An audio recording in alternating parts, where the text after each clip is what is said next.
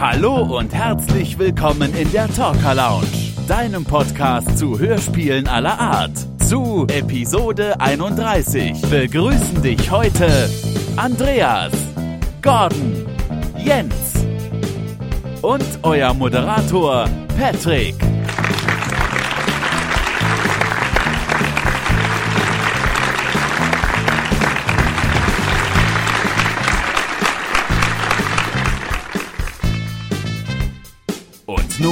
Viel Spaß beim Hören.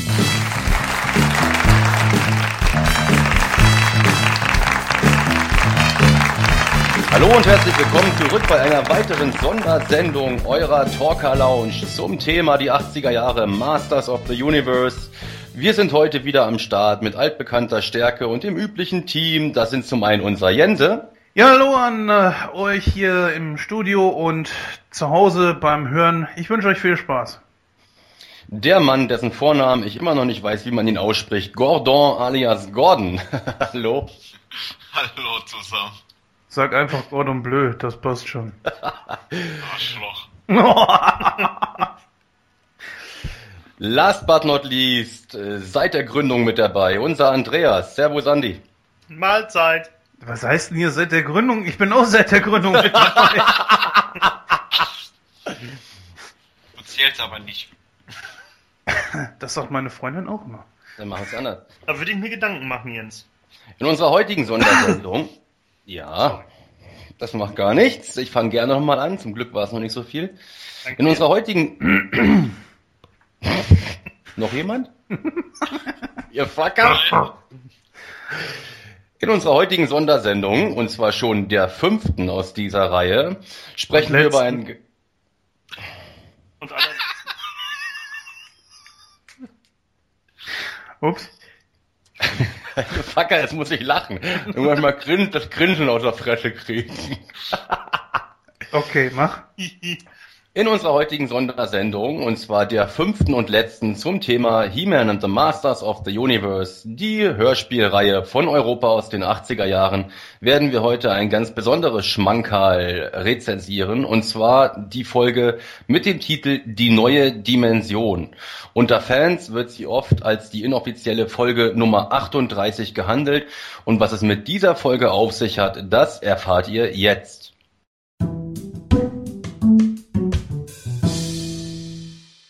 Masters of the Universe. Bei dem besagten Hörspiel handelt es sich um ein Promotion-Hörspiel. Dieses wurde von der Firma Mattel bei Europa Hörspielproduktionen in Auftrag gegeben. Worum ging es dabei konkret? Nachdem die Toyline um He-Man and the Masters of the Universe, welche ursprünglich auf dem Planeten Eternia spielt, sich dem Ende zuneigt aufgrund mangelnder Verkaufszahlen, hat sich das Team von Mattel USA kurzerhand überlegt, die Handlung in den Weltraum zu verlegen. Da dies die He-Man-Fans aus ihrem altbekannten Muster herausreißt und mit der alten Serie bricht, wollte man somit den Fans den Übergang in den Weltraum erleichtern. Die Handlung wurde einheitlich von Mattel festgelegt und so auch in diversen Comicheften abgedruckt. Hierbei hatte Europa Hörspiele im Gegensatz zu den sonst übrigen Produktionen relativ wenig Ermessensspielraum. Diese Kassette war im Einzelhandel so regulär nicht zu kaufen, sondern lag der Figur He-Man mit bei. Sie wurde in mehrere Sprachen übersetzt. Die wohl gravierendste Änderung dürfte hierbei für die Fans der Hörspiele liegen, dass man Peter Passetti, welcher ursprünglich immer den Skeletor gesprochen hat, ausgetauscht hat durch Jürgen Thormann. Jürgen Thormann ist den Fans der alten Hörspiele allerdings schon bekannt. Er sprach unter anderem Zodak und Ram-Man. Ja, Frage an die Mitglieder vom Team. Wie sieht's denn aus? Gerade dadurch, dass diese Kassette eben nur bei der He-Man-Figur aus der New Adventures-Serie beigelegen ist. Habt ihr die früher besessen oder war das schon zu spät für euch? Wart ihr da schon aus dem Alter He-Man heraus?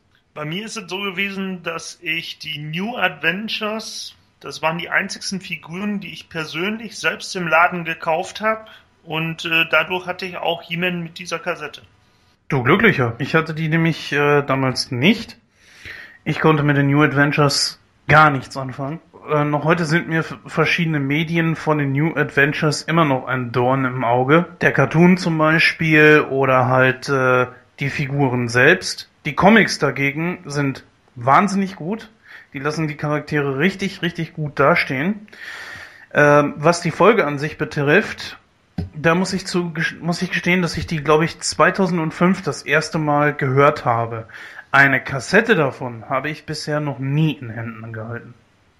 Nein, eine Kassette nicht. Ich habe meine Kassette seit letztem Jahr. Aber gehört habe ich sie vorher schon. Aber ich, als Kind hatte ich sie nicht. Da hatte ich nur drei NA-Figuren. Und das war einmal Flock, Lizard und Hoof. Aber ansonsten mehr hatte ich davon aber auch nicht. Weil die mir absolut nicht gefallen haben, die Charakter. Auch nicht die Figuren. Die sahen einfach nur zu schlicht aus.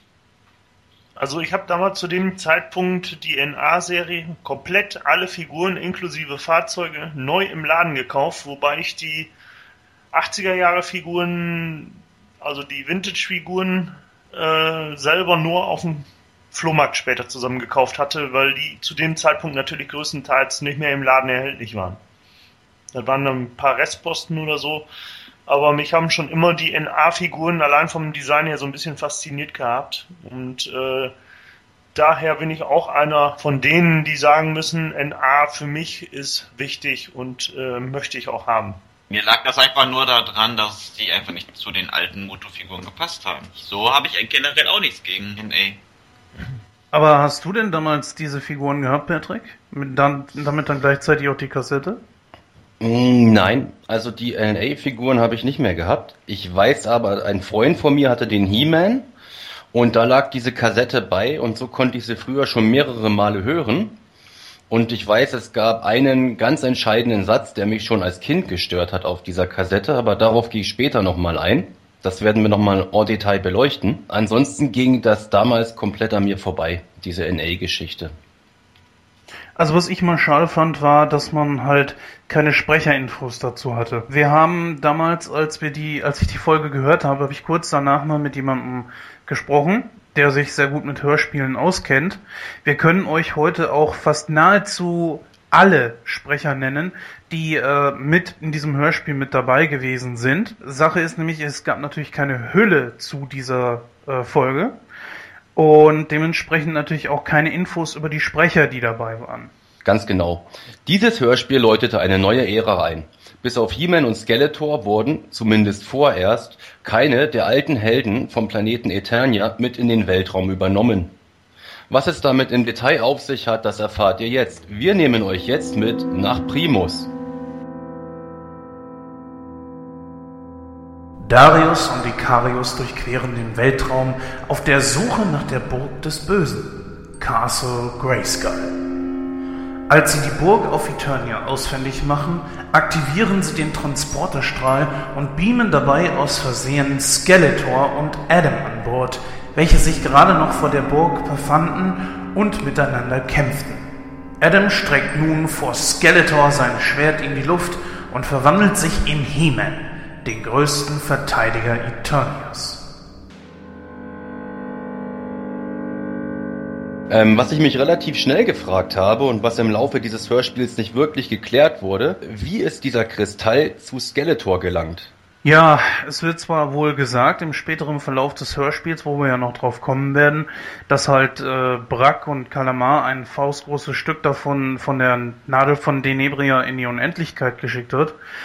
Aber deine Frage finde ich sehr berechtigt, denn äh, wie genau Skeletor diese Nadel dann, äh, dieses Stück dann auch bekommt, das wird leider nicht erwähnt. Ja, die nächste Frage, die sich stellt, woher wussten die Raumfahrer dann eigentlich von Skeletor beziehungsweise He-Man? Es heißt ja im Endeffekt nur, dass diese, diese sprechende, denkende Kristallnadel und dieser herausgebrochene Kristall einen Anführer für die Dämonen rekrutieren sollte. Ähm, ähm, um ein ganz klein wenig vorzugreifen, als dann aber He-Man und Skeletor an Bord dieses Raumschiffes sind, sagt Darius ja ganz klar, Skeletor, mit dir wollen wir nichts zu tun haben. Das heißt, sie müssen ja zumindest schon von den beiden gehört haben, oder? Im Prinzip ja, wobei die ganze Geschichte hier ein bisschen verworren ist. Man blickt da nicht wirklich am Anfang richtig durch. Wie sie davon wissen können, ist natürlich jetzt, dass äh, einfach Darius zum Beispiel ganz falsche Informationen gekriegt hat von den Bösen und dadurch das Ganze auch ein bisschen durcheinander kommt, die Geschichte hier am Anfang. Also so negativ würde ich jetzt nicht sagen. Also du hast es so oft in anderen Hörspielen dass gewisse Handlungsstränge am Anfang sind, die erst später aufgeklärt werden. Und das finde ich jetzt gar nicht so schlimm, muss ich ganz ehrlich gesagt gestehen. Es wird ja das meiste, was äh, in diesem relativ kurzen Hörspiel ist, wird ja aufgeklärt. Sprich also, man erfährt ja später halt, naja, um nicht zu nah darauf einzugehen, aber um die Frage mal zu beantworten, dass es ja Brack, der Taktiker des, der Verdammten, finde ich so geil, ähm, dass der es ja war, der sie getäuscht hat. Ja, wie ihr merkt, ist es jetzt schon sehr, sehr schwierig, über dieses Hörspiel zu sprechen, ohne jeweils zu weit vorgreifen zu wollen, da im Endeffekt im Nachhinein betrachtet die gesamte Handlung einen Sinn ergibt. Sprechen wir doch aber über mal über die Szene schlechthin in diesem Hörspiel, auf die ja eigentlich alle gewartet haben. Und zwar die Szene, in der sich Prinz Adam vor den Augen Skeletors in He-Man verwandelt. Wie steht ihr zu dieser Szene? Wird relativ gut beschrieben, aber es hätte nicht sein müssen, dass Adam seine Identität verrät, dass er He-Man ist. Es sei denn, er spürt selbst oder durch die Sorceress per Telepathie mitbekommen, dass er demnächst nicht mehr auf Eternia ist und deshalb es ruhig machen kann, sich vor Skeletor zu verwandeln. Und wie stehst du dazu, was die Reaktion von Skeletor angeht? Hättest du dir nicht vielleicht eine andere erwartet oder erhofft? Erwartet habe ich mir schon eine andere. Aber wie beschrieben ist, er ist einfach nur sprachlos. Er weiß selber nicht, was er sagen soll und wie er reagieren soll. Ihm hat wirklich, er, hat, er, er findet keine Worte dafür. Man hätte schon eine andere erwartet, zum Beispiel, dass er was anderes macht, dass er seinen alten Untertanen dann noch den Befehl gibt, Eternia anzugreifen. Denn jetzt ohne He-Man haben sie keine Chance mehr zu gewinnen. Ich fand sowieso die ganze Szenerie bereits schon von Anfang an vor Castle Grayskull etwas merkwürdig. Die beiden sind dort, es heißt, die Freunde von denen sind auch mit dabei. Du hörst eigentlich gar keinen Kampflärm. Dann äh, wird Adam mit nach oben gebeamt, nur weil er ihn umklammert. Auch schon merkwürdig. So, und dann, obwohl er eigentlich so gut gegen Skeletor vorgegangen ist, verwandelt er sich vor seinen Augen und ja, das ist schon sehr seltsam, weil man kennt 37, naja, sagen wir mal mit der Sonderfolge 38 Hörspiele und da tut He-Man bzw. Adam alles dafür, dass diese äh, Doppelidentität auf jeden Fall gewahrt wird und niemand davon weiß. Und auf einmal so, aber du bist es, denn Adam ist He-Man. So war es und wird es immer sein verwandelt sich und dann kommt ja noch das, das nächste Merkwürdige, die Reaktion, die du schon angesprochen hast. Nicht so Skeletor, du verwandelst dich, aber anders als sonst. Äh, stopp. Ja. Rewind, spulen wir mal ja. zurück. Anders als sonst? Äh, warst du dabei oder was? Ne? Das ist... Das ist so merkwürdig in dem Moment. Klar, er weiß natürlich, wie He-Man aussieht. Und das ist natürlich in dem Moment, wo Europa versucht hat, hat sich natürlich auch an den Comic gehalten, aber man hat versucht zu erklären, warum denn He-Man plötzlich ganz anders aussieht. Also schlanker, nicht mehr so muskulös und ziemlich drahtiger. Man hatte ja also versucht zu erklären, warum He-Man jetzt anders aussieht und Skeletor aber dafür gar nicht. Das wurde ja auch im ganzen Hörspiel nicht. Er hat zwar eine andere Rüstung bekommen, aber er sah immer noch eigentlich muskulös aus. Hm. Jetzt natürlich die nächste Frage, die ich mir persönlich stelle, ist, äh, dass sie nehmen alle an, dass es irgendwas mit dem Raumschiff zu tun hat. Dass irgendetwas passiert ist, wo Adam auf dem, in dem Moment auf das Schiff gebeamt wurde und das irgendwelche Auswirkungen auf ihn gehabt haben soll. Ist euch das auch aufgefallen? Mhm, mh. Ja, ist sehr merkwürdig dann. Ja, Kann ein Schiff das denn beeinflussen, dass jemand anders aussieht? Ja, vor allen Dingen überhaupt das ganze Prozedere. Also, zu diesem Zeitpunkt hat Prinz Adam nicht wissen können, dass er nicht wieder zurückkommt auf dem Planeten Eternia, nach Eternia. Und deswegen war es ja absolut sinnfrei, sich zu verwandeln, überhaupt. Denn er hätte ja davon ausgehen können, dass er auf welchem Wege auch immer zurückkommt die Frage ist, ob er überhaupt schon wusste, wo er sich befindet in dem Moment. Ja. Und dann, dann, da zieht er sein Schwert und verwandelt sich einfach mal eben. Ja. Also absolut sinnfrei und dann kam gleich der nächste Blockbuster hinterher, was Jens gesagt hat. Skeletor mit seinem Kommentar.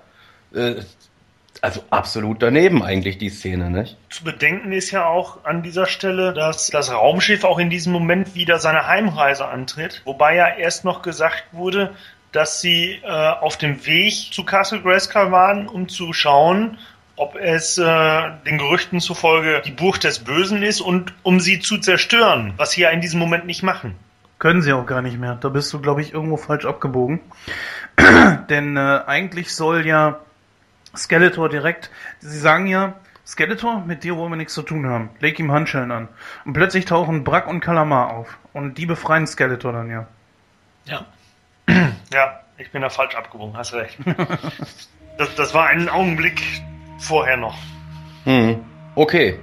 Lass uns mal schauen, wie es weitergeht. Kurz nachdem Adam seine geheime Identität vor Skeletor offenbarte, kommen Darius und Ikarius in den Raum. He-Man scheinen sie nicht zu kennen, aber den Herrn des Bösen schon. Mit ihm wollen sie nichts zu tun haben und wollen ihn in eine Zelle sperren. In diesem Moment kommen Brack und Kalamar in den Raum, welcher sich an Bord versteckt hatten. Die beiden Mutanten schalten Darius, He-Man und Ikarius mit Lehmstrahlern außer Gefecht. Als He-Man später zu sich kommt, befindet er sich mit Darius und Ikarius gefangen in einem Raum. Er berichtigt die beiden in deren Annahme, dass Castle Grayskull nicht, von ihnen angenommen, die Burg des Bösen sei, sondern die Burg des Guten. Daraufhin müssen die beiden erkennen, dass sie von Brack getäuscht wurden. Die Heimat von Ikarius und Darius ist Primus, ein Planet im Triax-Sonnensystem. Mit der Starship sind sie nun durch Raum und Zeit auf dem Weg dorthin. Darius erklärt, dass auf Eternia viele Jahre vergehen würden, während diese Unterhaltung stattfindet und He-Man seine Freunde wahrscheinlich nie wiedersehen wird. Nachdem ich das gehört habe in dem Hörspiel, habe ich mir folgende Frage gestellt. Sind Darius und Ikarius nicht ein wenig blauäugig nach Eternia aufgebrochen? Oder um nicht ein bisschen deutlicher zu werden, haben die beiden sich nicht eigentlich wie Deppen benommen, den Aussagen von Brack, dem Taktiker, ähm, so viel Glauben zu schenken?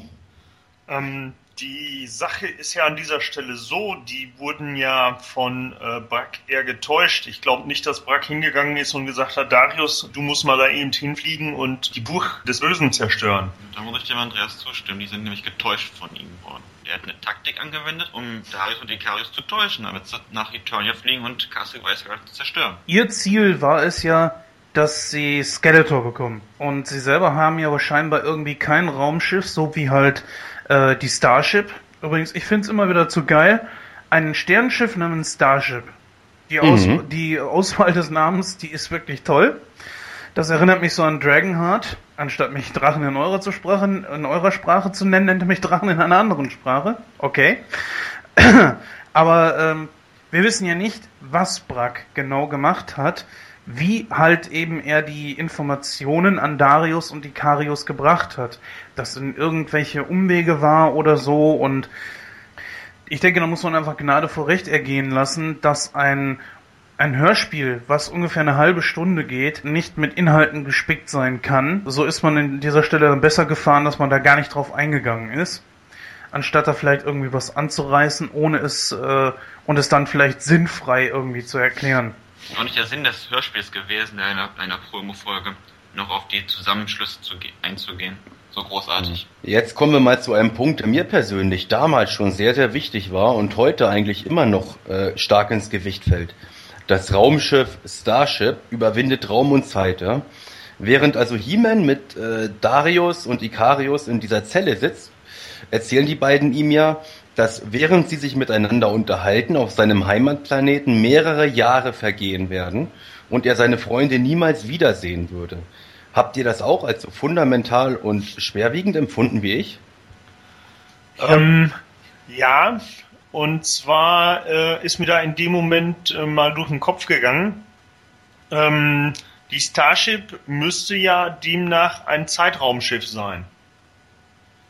Ne, weil wenn die so lange brauchen, um ihrer, in ihrer Heimat, in ihre Dimension zurückzufliegen, die sich ja in der Zukunft dann befindet, ist es ja auch so, dass wenn sie die Nachricht gekriegt haben von Skeletor, das nicht irgendwann weit in der Vergangenheit gewesen sein kann. Demnach ist die Starship in diesem Moment ja auch ein Zeitraumschiff.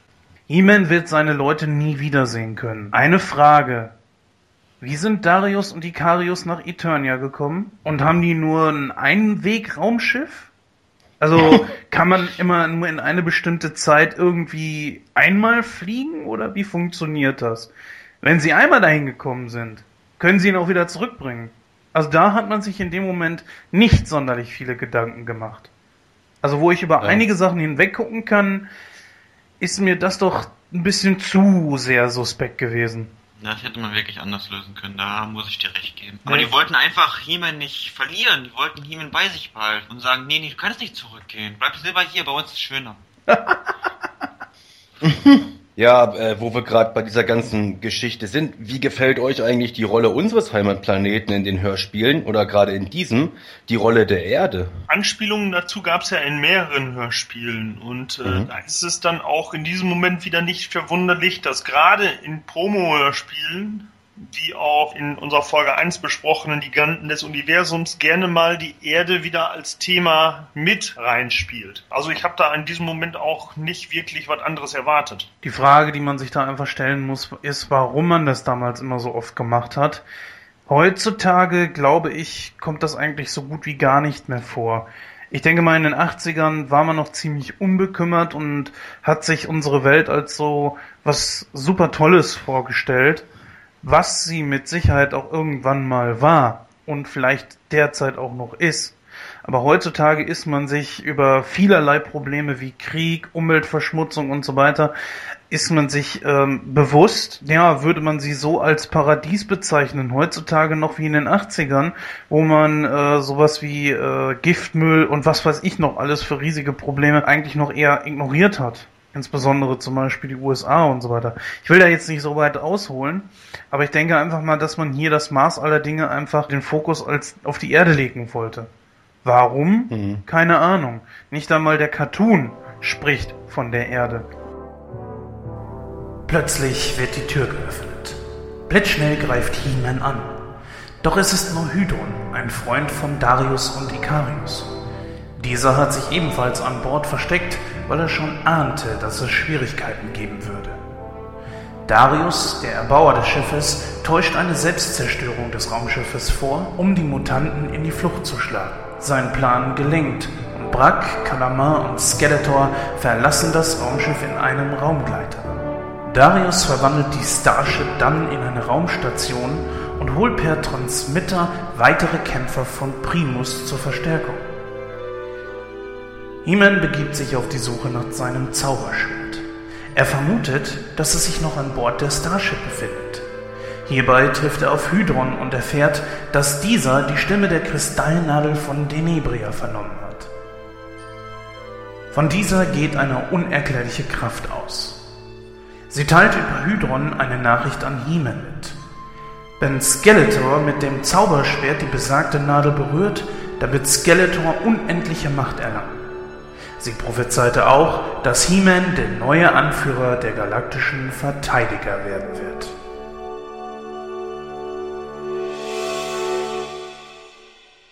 He-Man bricht an Bord auf, um sein Zauberschwert zu suchen. Wie logisch erscheint euch das? Würde Skeletor, der jetzt gesehen hat, wie sich Adam vor seinen Augen verwandelt, das Schwert der Macht einfach liegen lassen? Warum vermutet He-Man das Schwert noch an Bord? Wie erklärt ihr euch das? Äh, die Hoffnung stirbt zuletzt. Und nein, es macht keinen Sinn, weil gerade in diesem Augenblick ähm, würde man ja eher mitrechnen, dass Skeletor gerade jetzt äh, das Schwert einfach mitnimmt und nicht zurücklässt. Findest du? Ja, Also ich denke, das muss nicht unbedingt sein. Auf Skeletor wartet eine komplett neue Welt. Er muss erstmal das Terrain sondieren. Er muss erstmal schauen, was ist hier überhaupt, denn er weiß ja eigentlich nur, dass irgendwelche Wesen kommen, die ihn als Anführer wollen. Das war ja so verlockend für ihn. Ich meine, die ganzen, ja, nicht sonderlich tollen Monsterkämpfer, die er auf Eternia hatte, die reichten ihm ja plötzlich nicht mehr.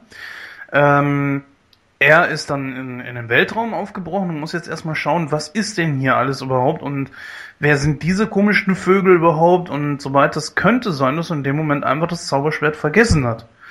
Beziehungsweise, was hat's denn für ihn noch für eine große Bedeutung? Gut, das erfährt man natürlich im Laufe des Hörspiels. Aber Im Grunde genommen hätte es für ihn keine große Bedeutung mehr, außer dass vielleicht Adam sich nicht mehr in He-Man verwandeln kann und er dadurch ein leichterer Gegner ist. Aber Adam war ja schon He-Man, also wozu sollte er es dann nochmal mitnehmen? Skeletor meint, ja, Adam braucht sich nicht mehr verwandeln, er ist He-Man, also wozu braucht das Schwert? Und Carsten Grayskull gibt's im Weltraum nicht. Woher soll er die Macht dann herbeziehen? Also kann er das Schwert ruhig behalten als Zahnstocher. Ja gut, da sind wir wieder bei der nächsten Frage. Also es ist ja diese Szene, wo He-Man auf sein außergewöhnlich gutes Sehvermögen angesprochen wird, am Monitor. Und He-Man macht ja immer wieder die Erfahrung, dass seine Kräfte jetzt stärker sind als je zuvor. Das ist so weit weg von Castle Grayskull. Und es ist doch so, Grayskull ist das Zentrum der Macht auf Eternia. Grayskull hat aus Adam He-Man gemacht in Verbindung mit dem Schwert. Wie erklärt ihr euch denn, abgesehen von seinem neuen Outfit nach der Verwandlung, dass er jetzt quasi kontinuierlich neue Fähigkeiten und verbesserte Kräfte entdeckt? Er hat einfach die Macht, Macht einfach in sich. Ist tatsächlich nicht eine, gerade eine einfache Frage. Das ist wieder so, so ein Part, jetzt sind wir wieder bei Spekulationen.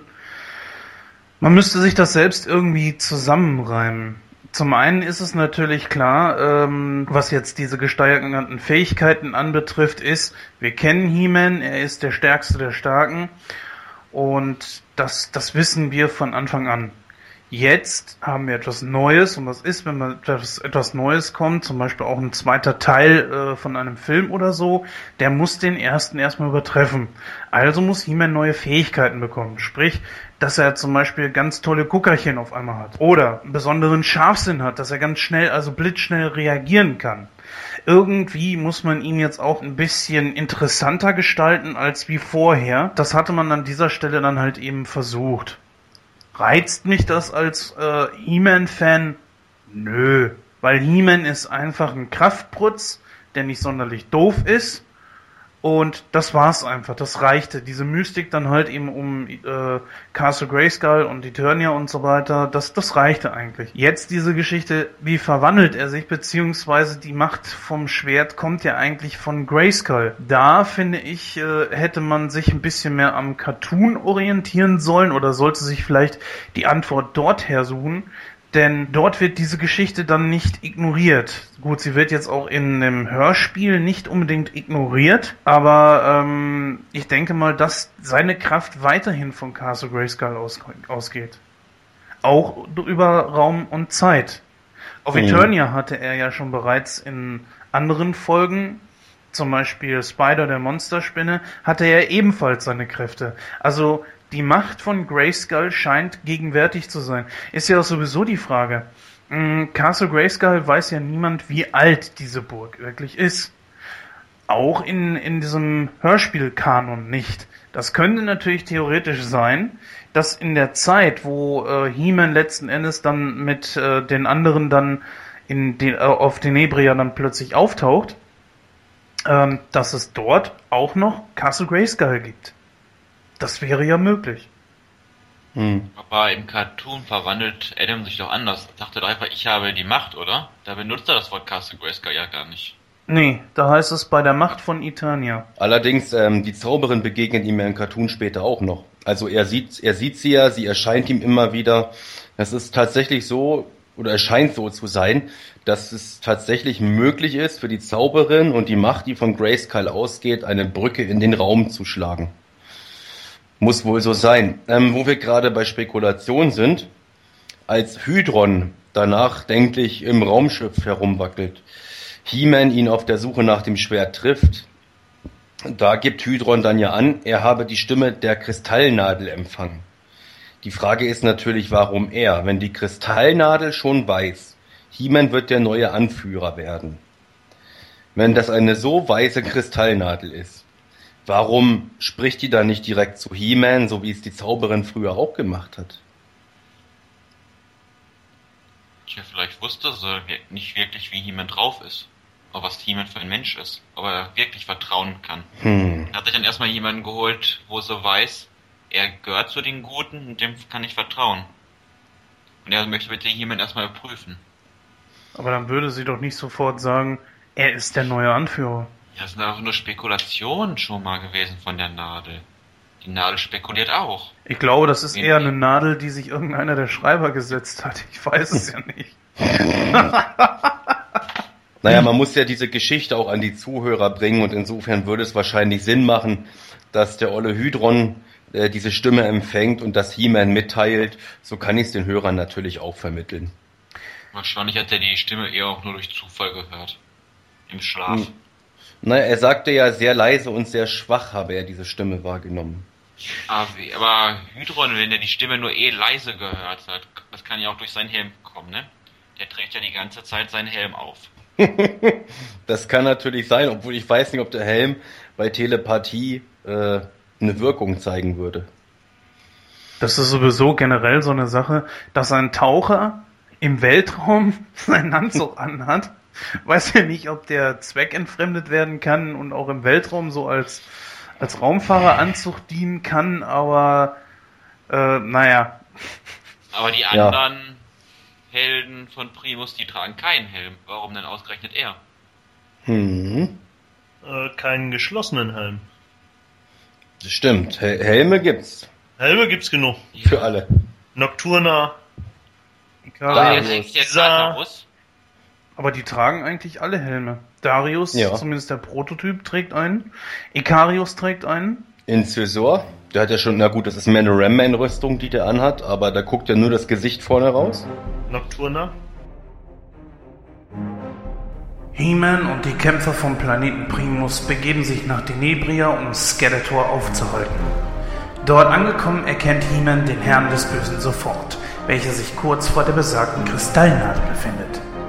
In der Hand hält er das Zauberschwert.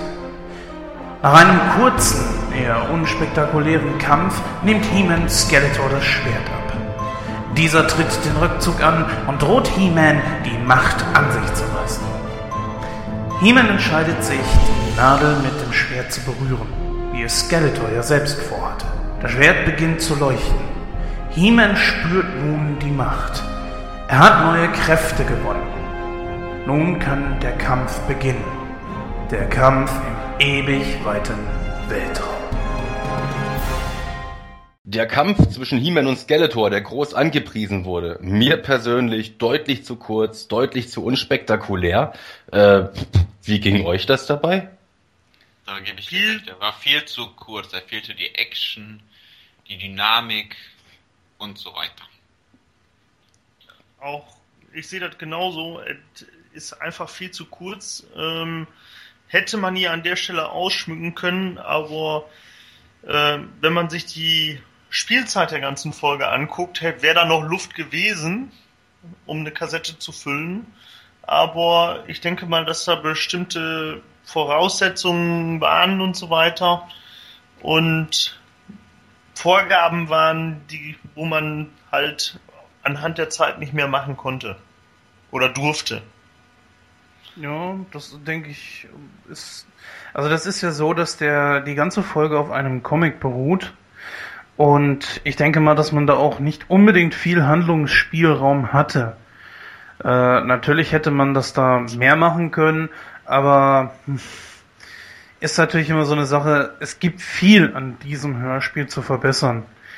Und da stört mich der kurze Kampf jetzt eher weniger, als dass, dass so viele Fragen offen geblieben sind. Beziehungsweise halt, ja, viele andere Sachen. Zum Beispiel, dass, dass He-Man so ganz kurz so vergessen werde ich sie nicht. Aber sonst ist alles klar. Dann lass uns mal weitermachen. Damit war's das dann. Nach dem Motto, ich behalte sie in Erinnerung, aber auf, auf zu neuen Gestaden. Ich lasse alles hinter mich. Meine Familie, meine, meine Truller und so weiter und so fort. Also da stört mich das in dem Moment dann schon ein bisschen mehr. Also Ja. du meinst, die hätten mehr auf die Handlung eingehen können in der Folge noch. Ja, gut, ich sag mal so. Natürlich ist äh, sowas ein Teil der Handlung, in dem man kleine Sachen eben so ein bisschen erklärt. Aber das, das versteht sich für mich eigentlich von selbst. Da würde ich mir in dem Moment als Autor eben fragen, soll ich nicht doch eben noch einen Satz dazwischen hauen, damit das Ganze ein bisschen logischer wird? Ich denke einfach mal, dass das hier, da Sprecher ja auch nach Takes bezahlt werden, dass man das so kurz wie möglich gehalten hat, um die, ähm, ja auch die, die Kosten des Hörspiels ein bisschen gesenkt zu halten. Das sind natürlich auch nur Spekulationen meinerseits, aber es ist und bleibt einfach das, was es ist. Ein Werbehörspiel für die New Adventures of He-Man. Ich würde sogar behaupten, wenn Europa dieses Werbehörspiel nicht produziert hätte, dann hätten wir vermutlich eine noch deutlich schlechtere Produktion bekommen. Das Team um Europa war ja schon involviert in diese ganze He-Man-Geschichte und ist ja generell als Label ähm, sehr erfahren. Auch damals schon. Ja, vor allen Dingen auch hat Europa etwas gemacht, wo wir dann eigentlich im Grunde genommen auch noch dankbar sein können. Das heißt also, man kann dieses Hörspiel tatsächlich als Nachfolgeserie betrachten, wenn es auch nur ein Hörspiel gewesen ist. Und man hat im Grunde genommen eigentlich nur Sprecher dabei, die man bereits auch schon aus der Originalserie kennt. Gut, Horst Naumann, äh, den kennt man ja als Sprecher von allen Hörspielen, als Erzähler besser gesagt. Norbert Lange, da braucht man nichts sagen, das ist äh, He-Man in allen Folgen gewesen. Jürgen Thormann, hier mal nicht als Ramman oder halt eben als äh, Sodek, sondern als äh, Skeletor. Hm, kann man halten von was man möchte. Dann haben wir Utz Richter, ist ebenfalls ein Sprecher, den wir, den wir kennen. Der verlieh nämlich Mossman seine Stimme in Soa im Strudel der Zeit und das ewige Feuer. Dann geht's noch weiter. Rolf Jülich. Rolf Jülich hat hier den Ikarius gesprochen. So, also er ist aber auch im Masters-Universum definitiv kein Debütant. In Doppelgänger und die Ebene der Ewigkeit schlüpfte er in die Rolle von Soa zum Beispiel. Den Charakter, den Europa in den ersten Episoden fälschlicherweise noch mit einer männlichen Stimme besetzte. Äh, seine Stimme ist halt eben für Ikarius recht passend, wie ich finde. Leider ist dieser auch schon tot. Er starb im Alter von 73 Jahren. Harald Dietl ist die Stimme von Hydron. Den kennt man übrigens auch schon, und zwar als Cyclone. Ähm, so sprach er zum Beispiel Major Nelson, nee, Major Healy aus Bezaubernde Genie, oder man hört ihn immer im Anfang von, von Raumschiff Enterprise das nächste Jahrhundert. Also so unbekannt ist er auch nicht. Dann gibt's da halt eben noch Ben Hacker, der Brack und Kalamar beide gesprochen hat. Also das ist auch ein nicht unbekannter Sprecher. Da darf man nicht vergessen, den kennt man bereits aus Episode 37 und zwar als Ninjor. Dann haben wir noch äh, zu guter Letzt Michael Haag. So, er war hier die Computerstimme vom Raumschiff Starship. Er hat aber auch schon bereits in der Originalserie hatte er einen ganz, ganz kurzen Auftritt als Bote und zwar in Tilas Verrat. Das heißt also, Europa Europa hat es einem schon etwas versucht leicht zu machen und hat hier bekannte Stimmen schon eingesetzt, die allerdings auch noch nicht allzu verbraucht waren. Wie schon gesagt, über Jürgen Thormann als Skeletor, da muss man selber drüber urteilen, ob man das so gut findet oder eben nicht. Aber Europa hat eine gute Wahl getroffen mit den Sprechern, weil die passten alle perfekt so einander. Ja. ja vielleicht mhm. bis auf Skeletor, aber wenn man ja an Peter Passetti gewöhnt war, aber trotzdem hat er das sehr gut gemacht, den Skeletor. Ja, Jürgen Thommann ist ein wahnsinnig guter Sprecher. Da kann man nichts drüber sagen. Nichts, nicht umsonst hat Europa den so oft eingesetzt. Der war ja auch mal als Bauer zu hören. Er war ja als äh, einmal als Bass oft zu hören. Dann hat er standardmäßig mhm. Sodek gesprochen. Ramman natürlich. Also natürlich. Und, und der Jürgen Thormann war es auch gewohnt, den Bösewicht zu sprechen. Das darf man ja auch nicht vergessen. Der hat ja auch bei ewig vielen Folgen, wie viele es gab, weiß ich nicht, äh, zu der Serie Regina Regenbogen den ähm, hauptsächlichen Bösewicht, den Grummel Griesgram, gesprochen. Ich glaube, das also, müssten zehn Folgen gewesen sein von Regina Regenbogen. Das kann ich dir gerade nicht beantworten. Aber der Andreas müsste das wissen. Ich meine auch, dass es zehn Folgen waren, ja. Mhm. Da trat er ja auch schon in Erscheinung. Die Kristallnadel hat ja berichtet, dass wenn Skeletor He-Mans Schwert an sie hält, er unendliche Macht erhalten würde. He-Man hat jetzt das gleiche gemacht, aber bis auf dass das Ganze aufgeglüht ist und dass He-Man gemerkt hat, dass er jetzt stärker sei, war ja gar nicht mehr die Rede davon, dass dann He-Man diese unendliche Macht erhalten hätte. Für Skeletor wären ja dann die Messen gesungen gewesen. Ist das dann ein einfacher Logikfehler oder verstehe ich da was nicht? Ich vermute mal, dass das ein kleiner Logikfehler ist, den man da vergessen hat umzuschreiben. Die Frage an dieser Stelle ist eher, was ist die äh, unermessliche Macht, die Skeletor erhalten hätte? Ich denke mal, He-Man wusste in dem Moment einfach auch noch nicht so genau, was denn jetzt mit ihm los ist, welche Kräfte er halt eben hat. Das, das hat sich ja im Laufe des Hörspiels alles so ein bisschen herausgestellt. Von wegen, hey, ich bin jetzt blitzschnell, beziehungsweise habe auch ganz tolle Guckerchen, also ich kann meine Brille wegschmeißen und werde nicht der neueste, beste Kunde halt bei Vielmann. Hier. Er braucht keine Möhren mehr essen. ja. Äh, was jetzt mit der Kristallnadel auf sich hat, wenn man jetzt mal einfach mal ein bisschen seine Gedanken schweifen lässt, könnte man auch einfach meinen, dass er sich mit der Kristallnadel dann letztlich verbunden hat. Mhm. Sozusagen den Kontakt hergestellt hat. Das, was Hydron erst hatte, dass er also Kontakt, diesen telepathischen Kontakt mit der Kristallna Kristallnadel von Denebria hat, dass diese nun auch durch das Berühren von Himmel mit dem Zauberschwert dadurch gegeben ist. Ähm, wie glaubwürdig ist es überhaupt für euch, dass diese Kristallnadel so mächtig sein soll, aber sämtliche, egal ob Verteidiger oder die Kräfte des Guten sowie die Dämonen, haben Angst, zu nah an der Kristallnadel zu landen, weil sie sonst zerfallen könnte? Schwierige Frage ist äh, die Frage, was, wenn es weitergegangen wäre, man damit vorgehabt hätte. Ob es so eine Art Medium gewesen ist, wie es vielleicht die Zauberin gewesen ist. Ich weiß es nicht. Ähm, weitergegangen ist es ja quasi in den Cartoons. Und die sind ja alle nach dieser Pilotfolge quasi entstanden, die weiteren Geschichten. Und äh, da ist er auch nicht weiter drauf eingegangen. Und daher denke ich mal, kann das hier gar nicht so mächtig gewesen sein, die Kristallnadel. Mhm. Ich vermute mal, dass die Kristallnadel sowas ähnliches ist wie Castle Grayskull bzw. Zauberin. Ja, dann hätte, dann, dann hätte aber auch in Zukunft äh, in den anderen Medien zumindest äh, öfter darauf eingegangen werden können oder sollen. Ist ja nicht passiert. Nee, weil die Kristallnadel wichtig. Ja, die Kristallnadel ist nämlich nur in diesem Medium beziehungsweise auch in der Vorlage äh, Thema gewesen. Ja, ist die Frage wirklich, wie man es dann auch vorgehabt hätte. Man hat ja sich ja diesen Comic als Vorlage genommen und hat ihn dann vertont. Und wie es weitergegangen wäre, ist halt eben so eine Frage. In den Hörspielen, ach, ähm, im Cartoon zum Beispiel gibt es weiterhin Adam. Adam behält seine Geheimidentität für sich und verwandelt sich weiterhin in He-Man.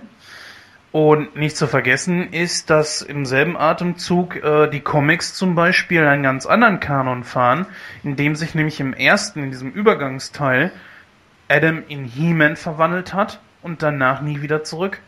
Deswegen würde ich jetzt einfach mal so aus dem Stand heraus vermuten, dass Adam möglicherweise sich nie, äh, dass He-Man sich möglicherweise nie wieder in Adam zurückverwandelt hätte in den Hörspielen. Mhm. Letzte Frage an euch. Wie gefällt euch das Ende? Also, die ganze Folge hat einen so wichtigen Inhalt. Nachdem ihr die letzten Worte oder die letzten Sätze auf diesem Hörspiel gehört habt, mit der soundtechnischen Untermalung, hat das bei euch zumindest ansatzweise so ein bisschen Ehrfurcht oder Gänsehaut ausgelöst? Ganz klares Nein. Ich sag mal so, die Umsetzung von äh, vom Comic hier ins Hörspiel hinein ist nicht wirklich gelungen für die Ohren. Ich komme mit dem Comic besser klar wie mit der Hörspielfolge. Ich sage definitiv ja, denn das Zusammenspiel aus der Stimme von Norbert Langer, die Art und Weise, wie man das abgemischt hat, mit diesem mit diesem Musikstück, was dann da auch untermalt wurde, würde ich sagen, das passt sehr gut.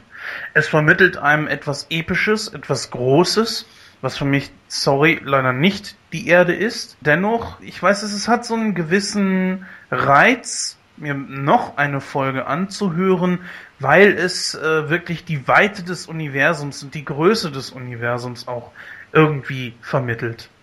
Auch dieser mhm. Spruch unter dem Schrein der ewigen Sterne. Den fand ich wirklich sehr, sehr toll. Und ich habe ihn nicht als Kind gehört. Das heißt also, da ist keine Nostalgie oder sonst irgendwas hinter, wo ich sagen würde, das lässt mich vielleicht für eine objektive Meinung blind werden. Nein, äh, ich habe es, wie gesagt, vor ungefähr sechs Jahren das erste Mal gehört und ich fand's recht, recht toll. Da kann ich mich nur anschließen und das Ende hätte noch Lust auf mehr gemacht, wenn es weitergegangen wäre. Ja, aber so bei mir war das auch, auch so. Ich hab's da nicht generell verdammt. Ich habe am Ende dieser Kassette mit einem weinenden Auge zurückgeschaut nach Eternia war aber auch sehr, sehr gespannt auf die nächsten Hörspiele. Das war damals so. Ich weiß noch, dass ich immer mal wieder geguckt habe, ob ich noch irgendwo Hörspiele dazu finde, weil ich damals dieses Hintergrundwissen ja noch gar nicht hatte, dass es da keine mehr geben würde.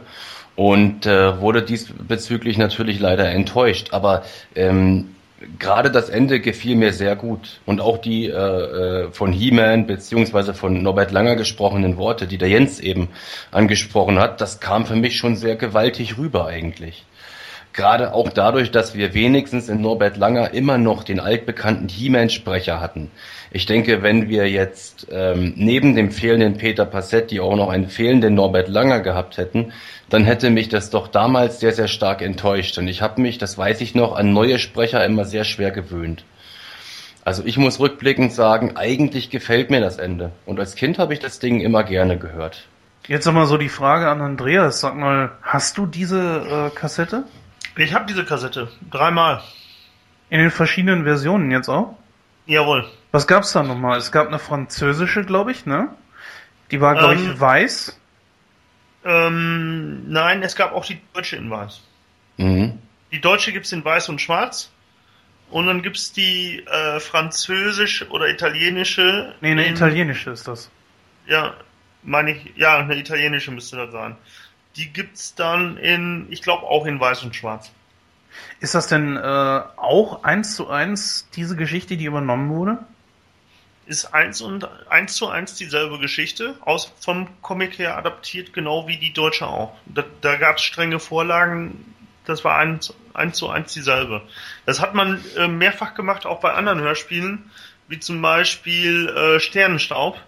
Die wurde auch eins zu eins äh, adaptiert in Holländisch und äh, Französisch. Apropos Französisch, ähm, das wäre für Patrick, glaube ich, das Beste, da Französisch zu lernen und sich die dann die äh, französische Kassette auch zu holen, denn da sind gleich drei Geschichten drauf.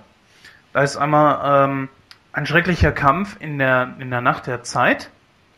Dann zweite Geschichte ist He-Man und die Helden des Lichtes und ein verblüffendes Duell im Weltall. Also es ist sehr schade, finde ich, dass man da äh, wohl mehr bekommen hat als wir hier. Ja. Sehr, sehr schade. Die, die Franzosen haben mehr Hörspiele gehabt aus dem NA-Cartoon? genau. Ja. Nein. Nicht Ja. Cartoon. Nicht Cartoon. Ja, Nicht Cartoon. Ja, liebe Zuhörerschaft, ihr merkt bereits, wir tun uns ein klein wenig schwer mit diesem Hörspiel, da einfach die logischen Handlungsstränge nicht immer gegeben sind und da wir selbst immer wieder gerne in den Erinnerungen auf Eternia schwelgen.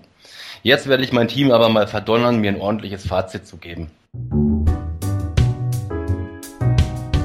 Fazit. Eines ist mal ganz klar. Man merkt, dass es eine Werbefolge ist.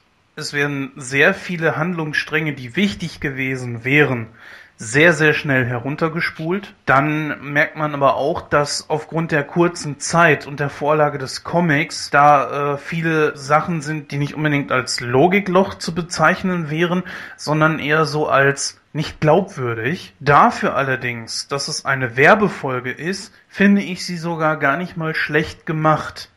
Natürlich vermisse ich genauso wie du, Patrick, das alte Eternia. Das war natürlich etwas, was so ein bisschen wehmütig äh, auf diese Folge dann ein, ja, einstimmt. Wenn ich aber alles zusammenrechne, sprich es ist eine Werbefolge, die kurze Zeit und halt eben auch, dass sie auf einem Comic beruht und damit man nicht unbedingt viel Handlungsspielraum hatte, würde ich sogar geneigt sein, dieser Folge eine, ja, in dieser Folge drei Sterne zu geben. Ich gebe dieser Folge auch eine 3, also drei Sterne. Auch wenn sie viele Logikfehler und so weiter im Zuge der Umsetzung von Comic auf Hörspiel beinhaltet, äh, ist es dennoch eine gute Folge gewesen, die ich schon als Kind hatte. Mir gefällt sie ganz einfach. also ich gebe der Folge 3,5 Sterne. Und zwar, weil sie ehrlich gesagt eine gute Werbefolge ist, um die, den, die NA-Figuren anzuwerben. Was schade ist, dass da viel Handlung weggelassen worden ist, um Hintergrundwissen zu bekommen von den einzelnen Leuten und um was es geht im Primus, aber ansonsten ist es eine sehr gute Folge geworden. Ja, dem schließe ich mich an, was Gordon gesagt hat. Aus meiner Sicht der Dinge ist es tatsächlich für eine Werbefolge gar nicht mal schlecht. Es war ein zusätzlicher Kaufanreiz damals, um die Figur zu erwerben. Und man hat bei Europa mit Sicherheit die Probleme gehabt, in relativ kurzer Zeit ganz, ganz viele Infos pressen zu müssen. Da ich mir als Jugendlicher viele Fragen nicht gestellt habe, kann das also gar nicht so gravierend gewesen sein. Ich persönlich ähm, stimme Gordon zu und vergebe auch dreieinhalb Sterne. Jens, wie sieht denn dann das Gesamtergebnis aus? Ja, damit kommt diese Folge auf ein Gesamtergebnis von 3,25 Sterne und schneidet damit eigentlich gar nicht mal so schlecht ab.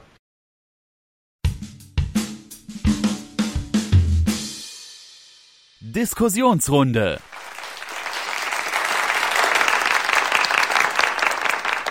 Ja, und wer glaubt, dass die Folge 38 beziehungsweise die Folge eine neue Dimension das letzte war, was wir auf dem deutschen Hörspielmarkt zum Thema The Masters of the Universe zu hören bekommen haben, der liegt leider falsch.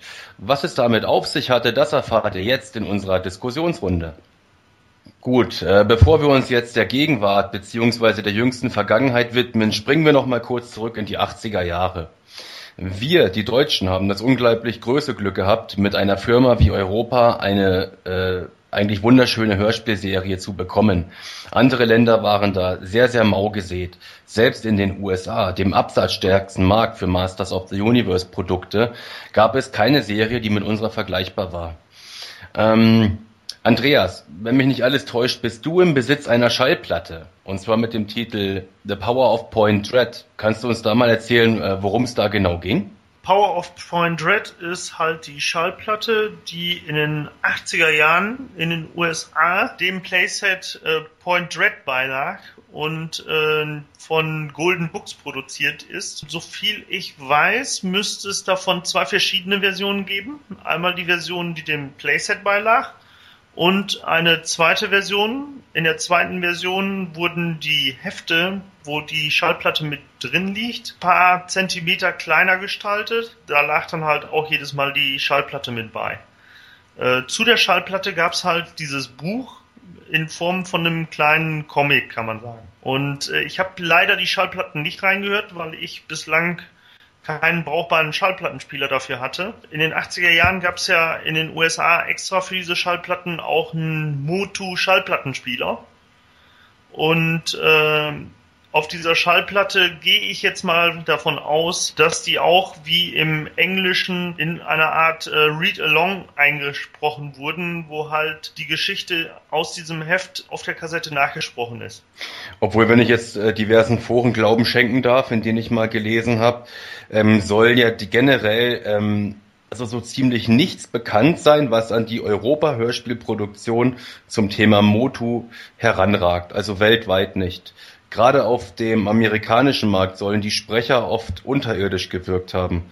Ähm, du hast gesagt, du hast jetzt in die Schallplatten noch nicht reingehört, aber hast du vielleicht irgendwo mal ein Sample gehört oder sowas? Kannst du das bestätigen? Also von den Schallplatten jetzt nicht, aber ich kann es anhand der Hörspielkassetten, die es da noch gibt, kann ich das bestätigen, dass man sich das teilweise echt nicht antun kann äh, in diesen meisten Hörspielen, die man da bekommt, das sind ja nur eingesprochene Sachen aus diesen äh, Tell-a-Tale-Story-Geschichten, die ähnlich wie hier in Deutschland äh, die Remus-Kassetten verkauft wurden, mit, mit einem Heft zum Blättern, wo dann auf der Kassette die Geschichte, so wie es im Buch steht, eins zu eins quasi vorgelesen wurde, mit einer kleinen Sounduntermalung jedes Mal, wenn du die Seite wechseln musstest. Da gab es natürlich dann einige Folgen von, aber ist nicht zu vergleichen mit den Europa-Hörspielen. Aber sowas mhm. hat sich verkauft?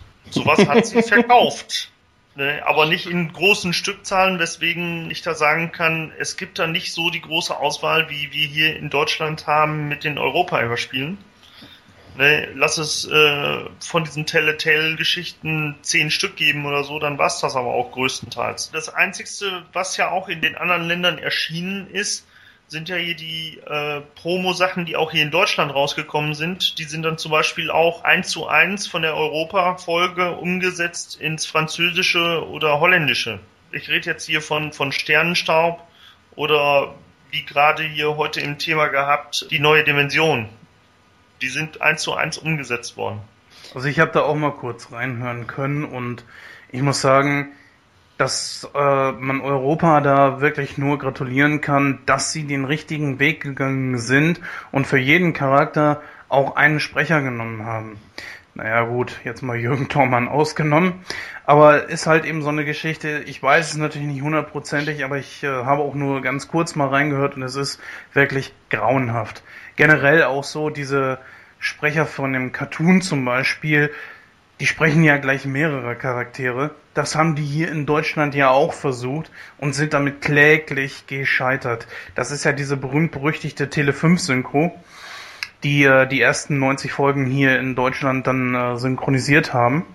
Und das ist, das ist grauenhaft, obwohl die Sprecher nicht schlecht sind. Aber irgendwann ist die Bandbreite einer, einer Stimme einfach ausgelutscht. Und wenn du, sagen wir mal, auf jeden kommen bestimmt gut 50 Charaktere, auf die Frau sogar noch mehr. Von daher ähm, sind wir hier in Deutschland echt wirklich gesegnet damit gewesen. Wir werden ja oft gelobt für unsere Synchros. Also selbst ähm, äh, im Filmbereich, wenn ich mir das anhöre. Mittlerweile müssen selbst die Amerikaner des Öfteren zugeben, dass es tatsächlich so ist, dass die deutschen Synchros dermaßen gut sind, dass wir internationale Anerkennung erfahren dafür. Ja gut, es kommt immer darauf an, was es ist. Ne? Also es gibt Dinge, die ähm, zum Beispiel gibt es den Film Mein Name ist Nobody und es gibt den Film Nobody ist der Größte. Was kaum einer weiß, ist, dass der eine Film mit dem anderen nichts zu tun hat. Eigentlich ist das nämlich Nobody ist der Größte, ist keine Fortsetzung davon. Das ist nur im Deutschen so passiert. Der Regisseur von äh, Nobody ist der Größte hat sich den Charakter einfach ausgeliehen und äh, ihn umbenannt in Deutschland mhm. hat man dann aufgrund der Popularität zum Beispiel einfach den Film umbenannt in Mein Name ist Nobody. Oder halt, mhm. ähm, das beste Beispiel, glaube ich, was mir jetzt gerade einfällt, ist Die 2. Eine Serie, die ja wirklich gefloppt ist, die in Deutschland allerdings absoluten Kultstatus genießt, weil Rainer Brandt und Lothar Blumhagen da so wahnsinnig gute Arbeit gemacht haben. Die haben das Ganze ja so ein bisschen äh, satirisch angegangen ähm, die sind das Ganze natürlich ein bisschen satirischer angegangen und haben daraus eine Kultserie gemacht. Nee, klar, gerade was ich gesagt habe eben, also zum Beispiel Transformers 3 war so eine Geschichte, wo die Amerikaner gesagt haben, unsere Roboter, die machen noch Jodeldiplom, während in Deutschland vernünftige Stimmen da sind. Und das, das naja, ja und ähm, das lässt sich auch mal auf den Hörspielsektor ein bisschen projizieren. Ne? Also mit den, mit den Sprecherinnen und Sprechern steht und fällt das Ganze. Ich denke, da sind wir uns einig. Und wir alle haben schon Hörspiele gehört, wo uns gewisse Sprecher vielleicht nicht überzeugen konnten. Und wir alle haben vielleicht auch irgendwelche Sprecher oder Sprecherinnen, von denen wir Fans sind. Und gerade im Bereich Masters of the Universe war das, was das Label Heroic damals gemacht hat, sehr, sehr mutig. Denn ähm, dieses Label hat ja dann zu, zwei, zu Zeiten der 2000X Toyline ähm, wieder angefangen, Hörspiele zu produzieren, beziehungsweise hatte da eigentlich vor, sehr, sehr groß einzusteigen. Weiß einer von euch mehr darüber? Ja, zumindest ein bisschen. Ähm, wir haben ja den Macher, den äh, damaligen Besitzer von Heroic und Gründer von Heroic, nämlich Björn Korthoff, zu Gast gehabt. Da kann ich den, den unseren Hörern nur die Episode 13 mal ans Herz legen. Da geht er viel drauf ein. Kurzum hatten Heroic vor, aufgrund, auf Basis des Cartoons, des 2002er Cartoons, neue Hörspiele zu machen. Diese wohl auch im Kanon, also sprich, dass man äh, die Geschichten an diesen Kanon vom Cartoon angleicht. Ähm, das war, glaube ich, auch Auflage von Mattel. Beziehungsweise dann war es halt eben so, dass die eine Promo-Folge gemacht haben. Problem an der Geschichte war, wo die Promo-Folge dann rauskam und man sie Mattel übergeben hat, hat Mattel die Toyline eingestellt und danach hat es dann eigentlich wenig Sinn gemacht, beziehungsweise hat Heroic da auch kein, keine Freigabe für eigene Geschichten bekommen. Was dann wahr ist, man hat ihnen äh, nahegelegt, man könnte doch, äh, sie könnten doch die äh, Tonspur, die deutsche Tonspur von dem Cartoon nehmen und äh, diese auf äh, CD pressen. Woran dann Björn Korthoff und Heroic wohl gesagt haben, das hat keinen Sinn, das will keiner hören und haben dann das Ganze leider eingestellt. Naja, zumindest äh, kurzweilig. Es feuchte ja noch ein bisschen was. Richtig, also äh, ähm, das Grauen aus der Tiefe, eine Falle für He-Man, habt ihr die alle zu Hause? Ja. Ja, haben wir. Ich muss aber dazu sagen, dass eine Falle für He-Man das einzigste Hörspiel aus der Serie von, von Heroic ist, wo ich selber noch nicht reingehört habe. Okay, die Königin der Meere hast du auch gehört? Mehrfach. Mhm, Mehrfach. Mhm. Die habe ich nicht gehört. Ich muss ehrlich gestehen, dass, dass mich diese äh, Hörspiele in der Vergangenheit nie gereizt haben. Da bin ich einfach ehrlich. Das liegt daran, dass, dass ich, ähm, ja, dass ich äh, eine gewisse Erwartungshaltung habe und vielleicht auch die Befürchtung, dass ich da zu viel noch an den äh, Hörspielen aus den 80ern hänge. Für jemanden, der also noch nie reingehört hat in die Hörspiele, ähm, versucht mir das doch einfach mal ein bisschen zu erklären, was mich da erwartet, auch von den Sprecherleistungen her. Könnt ihr mir da irgendwie weiterhelfen? Ja, das kann ich. Und zwar geht's in eine Falle für He-Man kurz angerissen, ist das äh, der das Skeletor, hier gesprochen vom 2000 X Cartoon-Sprecher, der auch dort den Skeletor gesprochen hat, nämlich Klaus-Dieter Klebsch, vielleicht einigen bekannt aus gute Zeiten, schlechte Zeiten. Dieser hat ähm, dort den Skeletor ebenfalls gesprochen und Skeletor möchte He-Man in eine Falle locken. Tila wird entführt. Natürlich ist dann He-Man auf dem Weg mit einigen seiner Kollegen und möchte dann die Gute befreien. Und dabei gerät er in eine Falle, wo Skeletor ihm die Energie abzieht, die ihm halt eben zum stärksten Mann des Universums macht.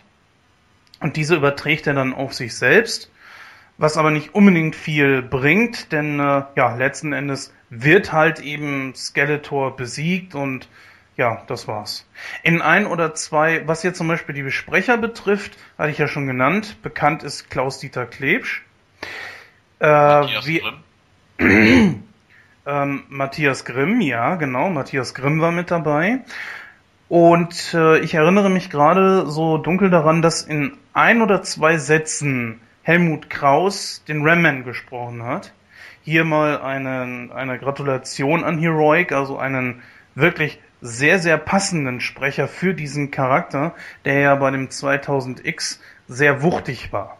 Also er war ja wirklich sehr groß und schwer und ich finde, dass die Stimme von Helmut Kraus da sehr gut gepasst hat. Wenn es auch nur ein, zwei Sätze waren. Es war dann so, dass man halt mit diesen Sprechern eine gute Wahl getroffen hat.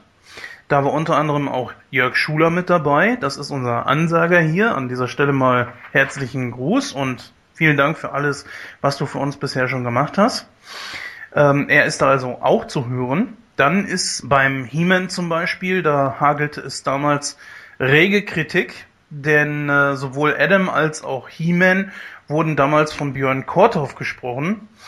Äh, da muss ich sagen, die Kritik ist, äh, ich möchte ja niemanden was, aber es ist nochmal Ehre wem Ehre gebührt, beziehungsweise was gut ist, ist gut und was nicht so gut ist, da muss man halt eben mal Kritik ansetzen und seine Stimme klingt sehr jugendlich, was sehr passend für den 2000X Adam, der in diesem Kanon halt eben 16 Jahre alt ist, sehr gut passte, nicht aber für He-Man. Und die Synchronsprecherin von Tila, die klingt auch sehr jung. Mhm. Das, passt, das passt ja auch zu dem 2000X Cartoon, dass er auch da erst 16 ist. Ähm, lasst uns dann doch mal gleich zu der nächsten Produktion springen, zu der zweiten Folge. Ähm, wie hat man dann diese Sprecherkritik da gelöst? Ähm, in der zweiten Folge, da wurde halt äh, Björn Korthoff nur noch als Prince Adam verwandt und äh, der Tobias äh, Kluckert ist dann als He-Man eingesprungen. Und hier muss ich sagen, das war eine sehr, sehr gute Wahl, dass äh, Björn Korthoff gesagt hat, okay, ich mache dann jetzt hier nur noch Prinz Adam und der passt sehr gut, muss ich wirklich sagen. Als Prinz Adam kann ich mir kaum jemand anderen vor vorstellen, der das äh, machen könnte. Beim He-Man halt eben Tobias Kluckert war man ja schon aus dem Cartoon gewöhnt und von daher war es kaum Kritik, dass irgendjemand gesagt hat, dass das passt jetzt absolut nicht. Okay, und dann bei der im Endeffekt äh, weiteren Produktion, was heißt die weitere Produktion, die dritte Folge, die Königin der Meere, ist man dann ja komplett schon weg gewesen von diesem Hörspiel. Das war ja dann ein Hörbuch, wenn ich richtig informiert bin, oder? Das ist ein Hörbuch, genau. Das Hörbuch ist eigentlich eine sehr gute Produktion, auch wenn es nur von einem einzigen Sprecher eingelesen wurde. Äh, ist es doch eine sehr gute Folge und eine Folge, die auch für Moto nicht begeisterte Hunger auf mehr macht. Aber leider ist ja danach nichts mehr gekommen aus dem Hause Heroik.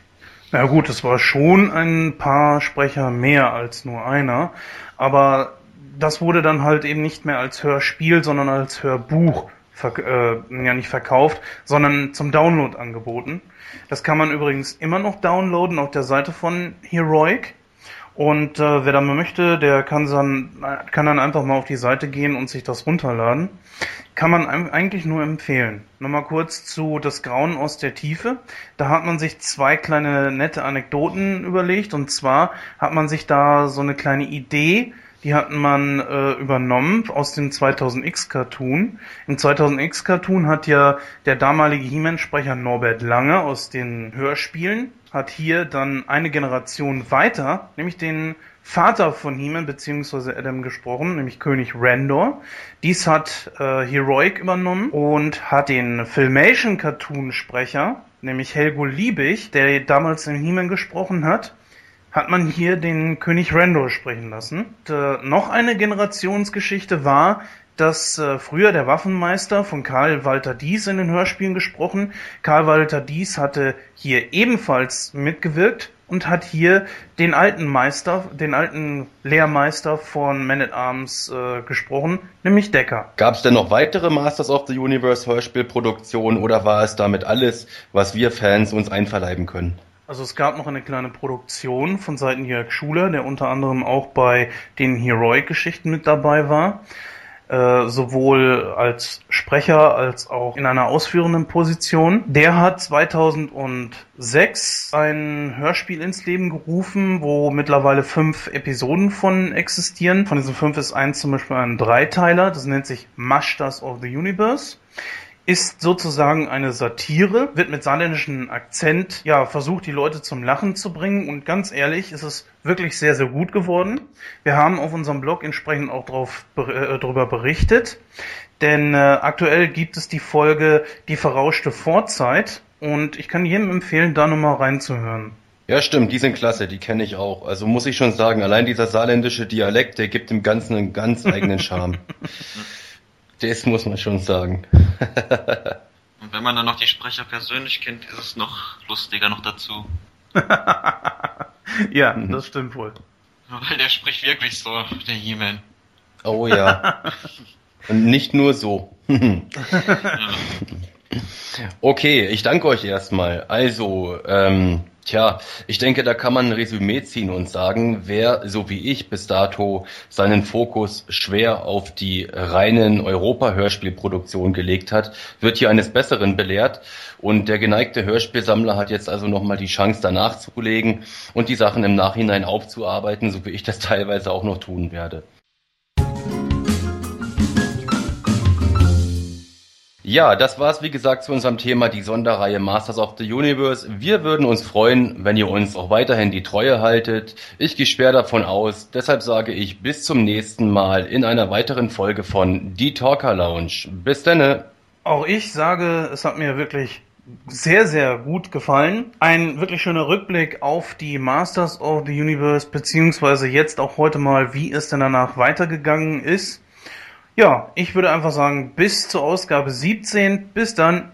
Auch von meiner Seite ein Auf Wiedersehen und alle, die sich für ausländische Produktionen interessieren, möchte ich noch eben darauf hinweisen, dass auf der GrayscaleCon angekündigt war, dass ausländische Hörspiele gespielt werden. Also wer da Interesse hat, einfach reinschauen. So, mir hat es auch wieder Spaß gemacht, mit euch zu diskutieren und ich sage dann auch auf Wiedersehen. Wir sehen uns in der neuen Dimension. So, und diesmal bin ich der Letzte. Nein, Hast du gedacht. Outtakes.